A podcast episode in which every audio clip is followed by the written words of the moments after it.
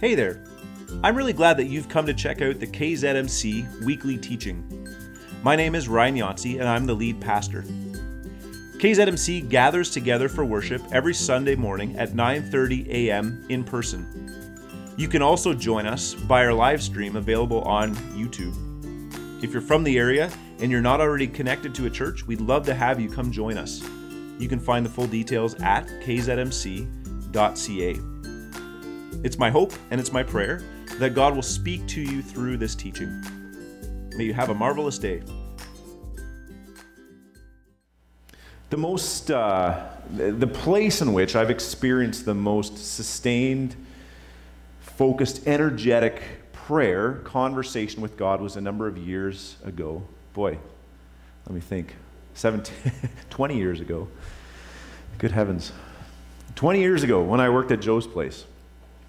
Now, if the, the title or the name Joe's Place rings a bell for you, it's because our youth have gone out to, to uh, Moose Jaw, Saskatchewan. It's connected with, with Briarcrest. A lot of Briarcrest students work at Joe's Place. Our youth have been out there, and Kyle and, and Lynette McLean, that would be Mel and Audrey's daughter and her husband, uh, both are, have been or are on staff at Joe's Place. When I was a 19 year old there working, so it's a big youth drop in center. And the time, I don't know exactly how it is now, but the time I was there on a Friday night, they would have about 200 youth from the city of Moose Jaw that would come and just gather and, and hang out. It was a lot of fun. As I volunteered there as a student, we would arrive about an hour before the doors were open for the youth, and we would spend about 30 to 45 minutes in prayer, calling on God to fill us, calling on God to be active in the lives of these youth. And it was powerful. I've like I said, I've not been in a place where, with the same group of people regularly gathering to pray in such an intense and focused way. And the reason was because as we were taking these steps to engage with our neighbor, as we were taking these steps to be a place of love and support for these youngsters, I had never felt so far out of my comfort zone in my life. One of my jobs was to stand to be a bouncer at the door. so you, you got, well, I guess I was 18, 18 year old dude from Topping. If you know where Topping is, it's not exactly the roughest crowd in Topping. Warren grew up not too far away, so there are some, some hooligans that come from those parts. But I grew up in, oh, Bonnie's from Topping also. Ah, maybe it is a rough crowd. Anyhow, growing up in Topping, uh, I had not been exposed to some of the things I was exposed to at Joe's place. You had to stand at the door, and it was your job to not let anyone in if they were intoxicated in any way, shape, or form we definitely wanted to be a place of blessing and support for, for youth who were struggling in all kinds of backgrounds. At the same time, we knew that depending on if somebody was, was uh, overly hired, had too much alcohol to consume, that it made for a rough night in there with so many people in this super energetic place. So they would breathe in your face, and you'd have to smell and decide if you let them in or not. I was so uncomfortable. it was super intimidating. And then when you're in there and you're interacting, and, and a lot of these youth came from pretty difficult um, family, family upbringings. A lot of broken homes, a lot of substance abuse, and they were just coming for a place to be known, to be loved, and to be blessed. This was as I, as I walked into this experience with these other folks, learning how to love my neighbor, my neighbor who was very different from me, and I felt so out of my comfort zone that we knew we needed God to be with us when you're sitting there chatting with someone and they're, they're talking about some of their religious philosophy or, or some, some idea of tapping into the, the energy of, of the earth and, and this enlightened spiritual consciousness. I'm like, oh my goodness, I have like no idea how to talk to this person about faith and spirituality. God, I need you. When you're shooting pool with someone and they're inappropriately interacting or, or mistreating or dishonoring the girls around them, how do you? What do you say in that situation to speak up and, and defend the young lady that they are, they are mistreating? When you got someone crying in the corner because their, their, uh, their mom's boyfriend has been slapping them around. What do you do in that situation? And so I, I, share this simply to say that in, in a moment in which my faith was actually driven to a deeper place with God, was due to being in this place of interacting with folks that were very different from me. And it was a really, really good, a really good thing. And so I invite you to consider What does the role, what does the place this morning of loving your neighbor have? How does that fit in your walk with God? And I'm here to suggest to you that if you're wanting to go deeper with God, if you're wanting to know Him more fully, if you're wanting to experience that dependency on Him as if God is the very, the presence of God is the very oxygen you breathe, rather than simply reaching out maybe when you need help or thinking, okay, maybe I should talk to somebody or read my Bible because I'm at a crisis point, where God's on the shelf and we take Him off, put Him back as we need Him to this place that God is the very oxygen. If you're wanting that, one of the key ways to experience that is to take these steps into new territory of loving your neighbor. Back in August when we were on vacation, this was just a couple of weeks after I'd announced my, my transition here with the church. And so I was, I was thinking and praying about that, and I was asking God. I was out, out for a walk, um, some beautiful hills outside of Montreal. Just for a walk, and I was just like, God, what, what do you have what do you have for us in this time? What do you, what do you want me to say in the, in the final weeks? And I felt God kind of bringing me back to the core and just saying, you know what? Love, love God, love your neighbor. Luke chapter 10, verse 27. It's pretty, pretty straightforward. It's right down to the foundation, the basics. Love the Lord your God with all your heart, with all your soul, with all your strength, and with all your mind, and love your neighbor as yourself. I felt God saying, you know what? There's all kinds of different things you could say, all kinds of different ways you could go, but this is, this is the core. And so, just a reminder, a callback, an affirmation as well of the ways that you are living this out. I see this in you, I see this among us as a people. And then I'm also offering this reminder to keep this as our foundation and to step more fully into it. And so, with that in mind, I, I am, this is my second of, of two Sundays in this little two week series called uh, The Empty, Two Empty Chairs. Two empty chairs, stemming from the Jewish Seder feast, where it's their practice to gather for the Passover to recognize God's delivering, saving work in their lives, and they keep a chair open for Elijah. Because they expect, it says in the, in the scriptures, Elijah's going to come back and he's going to announce the coming of the Messiah. Now we know Jesus came. John the Baptist was that Elijah figure that announced the return of Jesus. But what I'm struck by is that they keep this chair year after year after year as the symbol, this reminder that Jesus is coming. And so I've invited you in this time to set two empty chairs at your dinner table uh, each day for these two weeks as reminders. So we've, we've been setting this out, and, and some nights we don't talk about it much at all, and other nights we have this conversation. So we, we've got Jesus' seat and then we've got a neighbor, her name is Letty. So we also have Letty's seat because we're just thinking of space for God and space for your neighbor.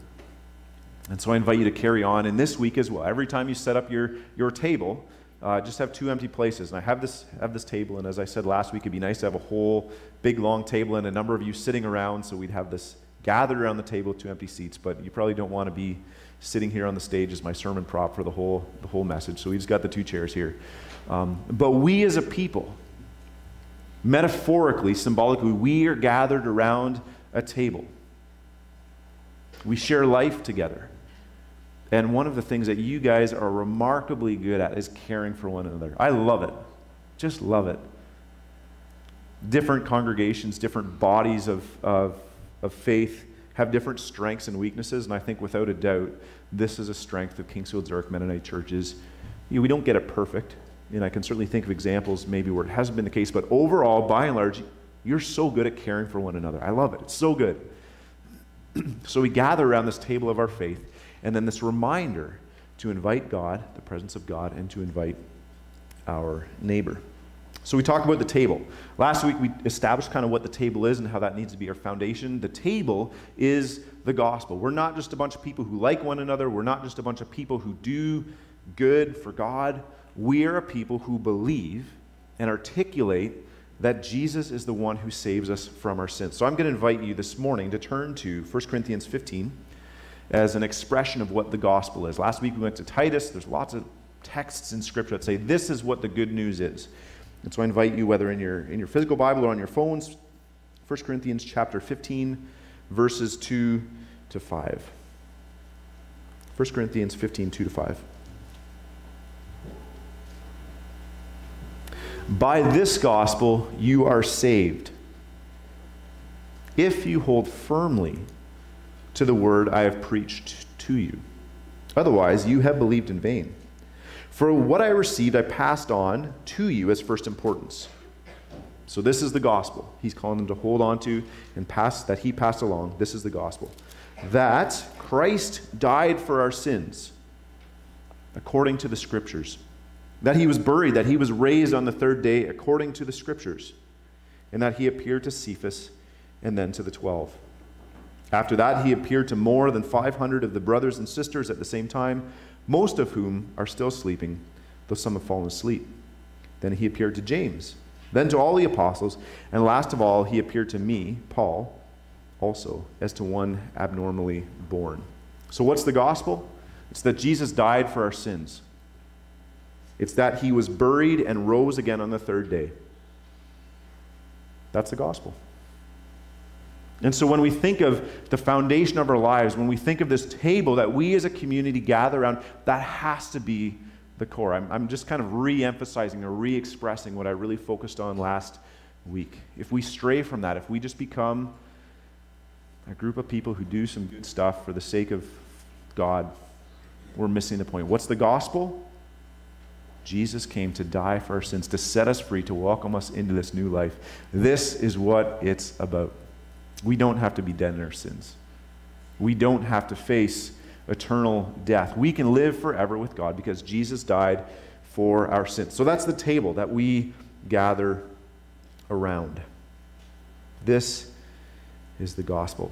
And last week I invited you, that first chair, to welcome God to the table. Creating space for God in our lives. And just as another way to highlight or illustrate this, I remembered my book this week. I'm scattered this morning, but I did remember this. I don't have to run off the stage to fetch it. The story of Count Zinzendorf. And I'll, I'll share this with you, and I, I won't really comment on it, but just an opportunity to reflect on what does it mean for you? What does it mean for us as a, a family of faith to make space for God at the table? Count Nicholas Ludwig von Zinzendorf. It's one of the more enjoyable last names out there. Count Zinzendorf was born in 1700 into an aristocratic Austro German family. He was to cast a long shadow across the 18th century as a social reformer, as a bishop, as a hymn writer, a globe-trotting father of the modern missions movement, architect of a number of towns in Europe and America, founder of a religious order, benefactor behind the famous Moravian village at Herrnhut, and above all, a man of prayer. You wonder how he got all that done, and yet he created space for prayer to talk to God. And I have a hunch that's because he was committed to prayer that he got all that done. Scholar George Forell summed it up when he said Zinzendorf was a noble Jesus freak. On, living, on leaving Halle Academy at age 16, Zinzendorf handed his professor a list of seven praying societies he'd established during his time at the school. Quite the intercessor, even as a teenager. At the age of 22, when a ragtag band of refugees arrived on his estate, Zinzendorf permitted them to build a village on his land, which they called Herrnhut, which means the Lord's Watch. On August 13th, 1727, Zinzendorf gathered the Herrnhutters in the church and challenged them to apologize to one another for quarreling and that, it had, that quarreling that had come to their fledgling community. As they did so, the Holy Spirit was poured out on them as they apologized for their quarreling. The Holy Spirit was poured out on them in an overwhelming way. And two weeks later, 24 men and 24 women, inspired by Leviticus 6:13, they covenanted together to pray continuously for each other that day and night. One hour, sorry, continuously for one hour each, through the day and night. Could you imagine if there's a conflict here? Well, I shouldn't say imagine. There is. There's conflicts among us at times, at points, in different ways. could you imagine if that was our response? You know, we could get a mediator in, and I think that's super good and important. But if we said, you know what? We're going to commit to pray for one another one hour of the day through the day and night. And so began this prayer meeting. It lasted long stop. Everybody had a different time slot. It lasted nonstop, night and day, for more than 100 years. That's crazy. This community started this movement of prayer. Someone praying an hour a day, time slot after time slot, day and night, for 100 years. That's an incredible amount of commitment. Zinzendorf later recalled the transformation that took place as a result. The whole place represented truly a visible habitation of God among men. After five years of 24 7 prayer, Zinzendorf began sending out missionaries. Herrnhut would become the first and the greatest missions base of the 18th century. At enormous personal cost, the Moravians, fueled by prayer, propelled by the gospel out to many nations where the name of Jesus had never been proclaimed. Every missionary who led, left Herrnhut would partner with a family who promised to intercede for them and to support them financially. In this very practical way, intercession and mission worked hand in hand with extraordinary effect. The life of Count Zinzendorf, the noble Jesus freak, boldly inspires us to live a life of consuming love for Jesus and reminds us that the life of intercessory prayer not only changes us, but truly changes the world. And that comes from the book How to Pray, a simple guide for normal people. And so, as we consider what does it look like to welcome God to the table, sometimes I'm not good at welcoming God to the table because I, I think I'm busy. I've got a lot of things to do. And it seems that if we truly want to make a difference for the kingdom of God, if we truly want to make our family, our community, the world a place of peace and goodness and truth, that's the fuel of being with God, creating that space in prayer that enables that to happen. So I'll leave that with you as another inspiration. What does it look like to make space at the table for God? And now we will consider what does it look like to make space at the table for our neighbor? The story of the Good Samaritan. I felt God leading me to this particular story this morning. And so I read to you. You can turn now also to Luke chapter 10. We're going to look at verses 25 to 37. Luke chapter 10.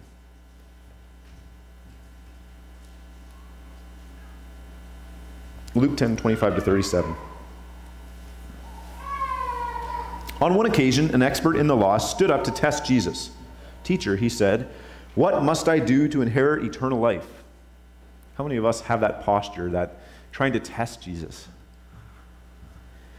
Trying to test God rather than that humble heart of wanting to learn and sit at the feet of. Anyhow, that was his posture. We note that. He came to test Jesus.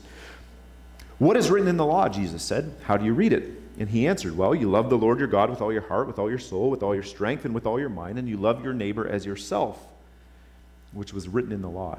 And Jesus said, You've answered correctly. Do this, and you will live. Well, this fellow wasn't, wasn't satisfied. He wanted to test Jesus further. He wanted to figure out if he was in the right place, if he had it all figured out. He wanted to justify himself, the text says. And so he asked Jesus, and he said, Who is my neighbor? In reply, Jesus said, A man was going down from Jerusalem to Jericho when he was attacked by robbers, and they stripped him of his clothes, they beat him, and they went away, leaving him half dead a priest happened to be going down the same road, and when he saw the man, he passed by on the other side. So, too, a Levite, when he came to the place and saw him, he passed by on the other side. But a Samaritan, as he traveled, he came where the man was, and when he saw him, he took pity on him.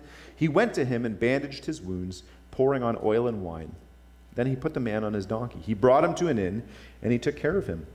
And the next day he took out two denarii and gave them to the innkeeper. Look after him, he said. And when I return, I will reimburse you for an extra expense that you may have. Which of these three do you think was a neighbor to the man who fell into the hands of the robbers? Jesus asked. And the expert in the law replied, He said, The one who had mercy on him. And Jesus said, Go and do likewise. I imagine that you have heard this story at least once, if not many times, over the years. We pause to consider the Levite and the priest. Why did they not stop to help that man? They might have actually had good reason. It was dangerous territory. How did they know that this fellow laying wounded at the side of the road, how did they know that it wasn't a decoy or a trick? That there were more robbers hiding in the caves and that they laid this man beside the road and were waiting for someone to stop and help, at which point they would pause. How did they know that wasn't going to happen? Maybe in their minds, the Levite and the priest had good reason. Maybe the Levite and the priest, these religious leaders, maybe they thought, well, I've, I've got stuff to take care of at home. You know what? If I get involved with this fellow, who knows? He's probably half dead, anyways. If I get involved with this fellow, then I won't, I got to take care of my own. They also ran the risk, if this was a, a dead man, of touching an unclean body, which in their religious system, that would have defiled them, would have made them impure, and so they elevated the law above an expression of love. They may have had all kinds of reasons, and perhaps the most significant was this man was a Samaritan.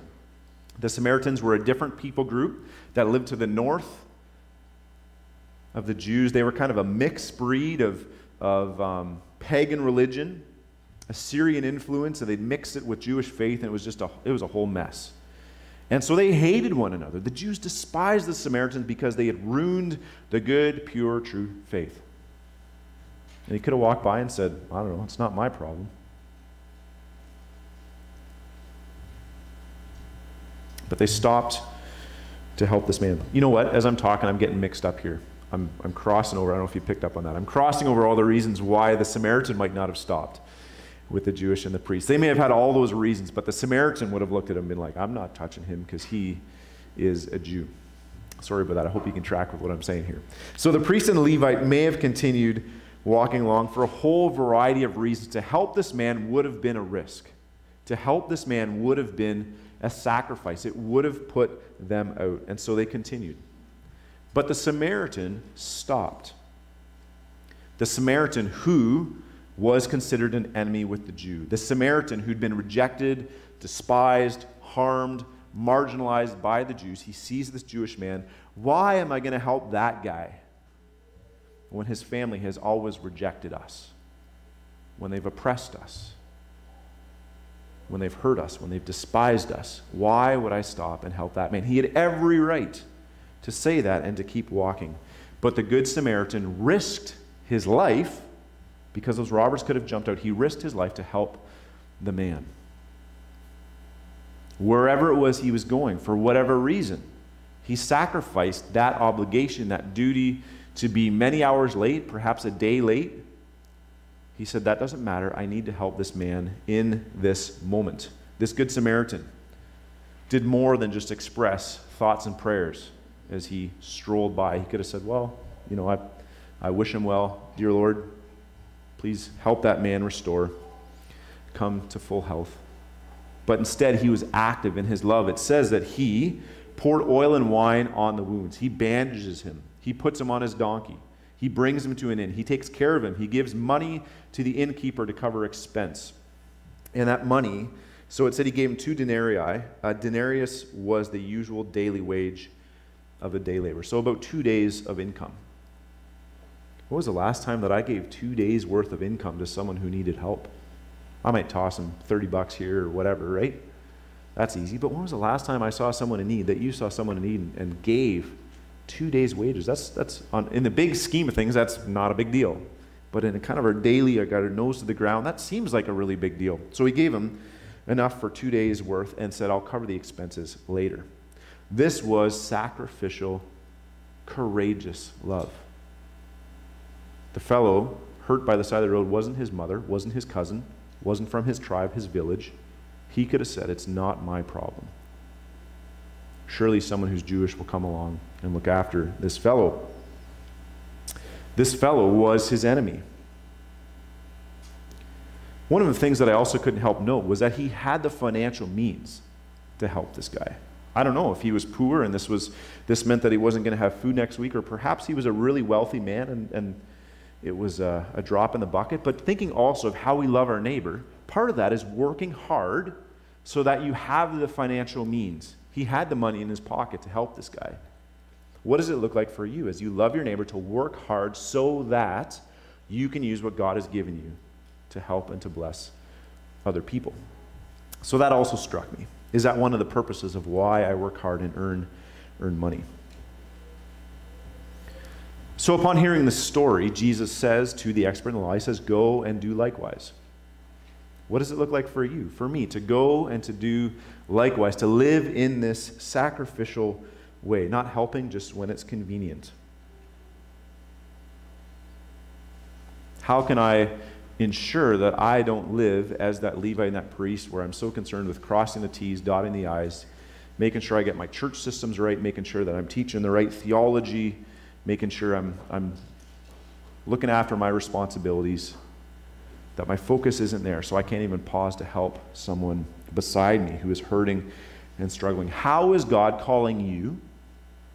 How is God calling this church to love your neighbor in this way? It's so easy to worry first and foremost about protecting our identity. This is who I am, this is who we are, and that's what matters. It's so easy to think about maintaining our systems, our programs, our budgets. It's so easy for me to make sure that my family is safe and secure before I go and give of myself to help someone else. To love in this way, as the Samaritan, is to say, I don't know how this is going to turn out. I might actually be harmed in the process, but I'm going to love anyways. That's what's happening here. When Jesus says, go and do likewise, he's saying, risk who you are, risk what you have, risk your safety and security to help those in need.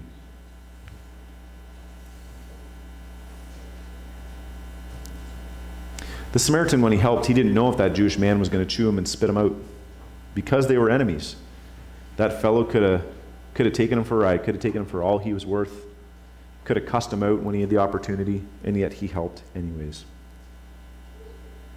If we say that we love Jesus, our natural response is to live in this kind of way. Jesus himself risked everything that he had, gave up everything that he had to love us by going to the cross. He didn't have to. God in human flesh, the perfect man, full of grace and truth. And he said, I'm going to sacrifice everything that I have. He loved extravagantly. 1 John 3:16 it says, "This is how we know what love is. Jesus laid down his life for us, and we ought to lay our lives down for our brothers and sisters. If anyone has material possessions and sees a brother or sister in need but has not pity on them, how can the love of God be in that person?" We have received this kind of extravagant love. And so, if we want to walk in the fullness of what God has for us to experience God fully, it means to love in this kind of way. Got a couple of quotes here that I'm going to share with you, and I'm not going to comment on them. I'm just going to leave them with you just to mull on for a moment. So, the first one love thy neighbor, thy homeless neighbor, thy Muslim neighbor, thy black neighbor, thy gay neighbor, thy immigrant neighbor thy Christian neighbor, thy Jewish neighbor, thy atheist neighbor, thy addicted neighbor. It's easier to love humanity as a whole than to love one's neighbor. Isn't that the truth? That one kind of hits home for me. There's no way to be Christian at home by yourself. The Bible tells us to love our neighbors and also to love our enemies, probably because they are generally the same people. All right.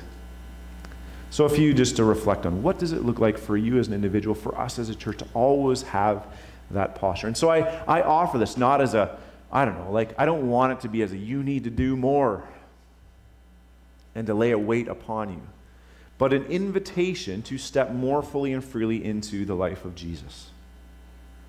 We live in a time that's incredibly unsettled in so many ways, and I feel like maybe I'm a broken record when I keep referencing this in my messages. Things are so unsettled right now. And it's hard. It's hard. It's overwhelming. And it's in these times, individually or as a church, where it's so easy just to kind of curl up inside. All right? I'm just going to going to close myself off from the world because it's chaotic. And so I invite you to earnestly ask God, God, what does it look like for me to continue this posture of radical, generous, sacrificial love in this time? Because that's where we experience God. That's where all of a sudden our Bible studies aren't just theory, but they make a difference on the ground. That's why we have to plead with God because we feel so out of our comfort zone. That's where the gospel comes alive in our hearts. And so I want to encourage you as a church in the years to come May this be our secondary focus. First, to make space for God, to love God with our heart, soul, mind, and strength. And then also to love our neighbor as ourselves in ways that sacrifice, in ways that are foolish, in ways that actually risk giving up who we are. For it's in these places that we will see God. The future of our church doesn't lie in strengthening our programs. The future of our church doesn't lie in having all the right staff, finding the perfect lead pastor. The future of our church doesn't lie in trying to get as many people in the pews as possible. I could list any number of things, and those are all good things that we tend to. The future of our church, the future of us in whatever way, shape, or form, in the decades to come as things change and shift and the way things look is different. The future of being the people of God together is making space for God at the table and making our space for God or for our neighbor at the table and doing that extra- extravagantly. And so may you today hear the words of Jesus love your neighbor as yourself. May you hear the words of Jesus after pointing the Good Samaritan when he says, Go and do likewise. And I really believe that in that, you will find peace, joy, and excitement. You will thrive in your walk with God when you live in such a way. Let's have a word of prayer together. I'll invite Greg and Rachel come on up. God, we uh, thank you for these stories. Thank you that you've loved us in this extravagant way, that you didn't take care of yourself first. And so we invite you, Holy Spirit, to direct us in response to this message, in response to this text. Each one of us, this looks different different ways. And maybe, God, there are folks, I, I pray that for folks for whom there is actually a need to rest that you would express that. And for those of us who need that little kick in that pants or that invitation to step more fully in loving extravagantly, I pray that you would speak that to us. I pray that you would open our eyes. God, I pray that you would bring across our paths this week a situation that stares us fully in the face that we can't ignore, where we can live and love in this sacrificial way. We want to walk with you. We want to be like you, Jesus. So enable us, give us the strength. We look to you for that strength. We love you. So guide us in this, we pray. And, and, and as I pray this, I, I pray for this church, God. Thank you for these people. Thank you for who they are. Thank you for your work among us. Thank you for how these people have been loving their neighbor in marvelous ways over the years. I pray for your blessing. I pray for the filling of your Holy Spirit among us. We commit ourselves to you today, Lord Jesus. Amen. As I finish, I remind you that weather permitting, we will be outside next Sunday. We'll be sharing in the Lord's Supper together. Also, bring something that symbolizes what you're thankful for. Maybe it's maybe it's an actual object, or maybe it's something that you symbolize. We did that a couple years ago, and there was all kinds of fascinating things. Something you're thankful for. We'll have a table, a whole big display as kind of an offering of thanks to God. Um, and we will be joining in the Lord's Supper together with prepackaged little containers that will have, if you're joining by live stream, make sure you bring that to the live stream video with you. And uh, just looking forward to giving God thanks and celebrating with you next Sunday. Outdoors, bring your lawn chair, weather permitting. So maybe we'll be inside. We'll see.